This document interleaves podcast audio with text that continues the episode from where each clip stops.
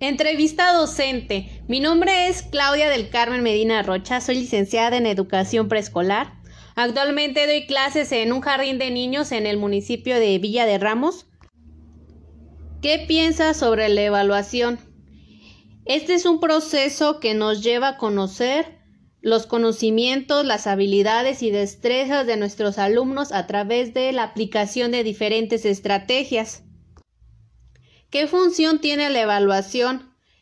Este demanda a los estudiantes a demostrar que posee ciertas competencias.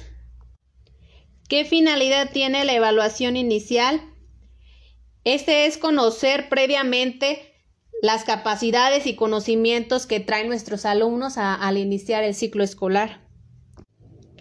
¿Qué finalidad tiene la evaluación formativa?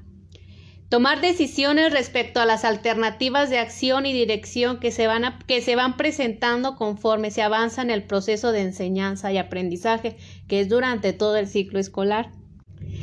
¿Qué instrumentos podríamos utilizar para llevar a cabo la evaluación diagnóstica? Estas son pruebas objetivas estructuradas en educación preescolar. En ocasiones o depende de, de cómo se haya planificado, se realizan lo que son pruebas escritas o la aplicación de actividades lúdicas que demanden la situación real de los estudiantes. ¿Qué diferencia hay entre medición y evaluación?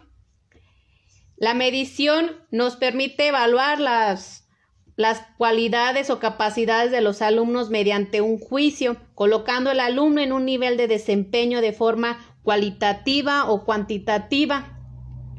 Esto lo, lo podemos utilizar cuando realizamos alguna rúbrica.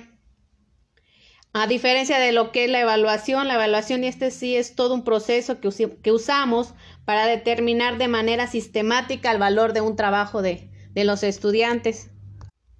¿Qué finalidad tiene la evaluación educativa? Es reconocer la acreditación que tienen nuestros alumnos de acuerdo a las a los aprendizajes claves y propósitos que nos marcan en nuestros planes y programas de educación básica.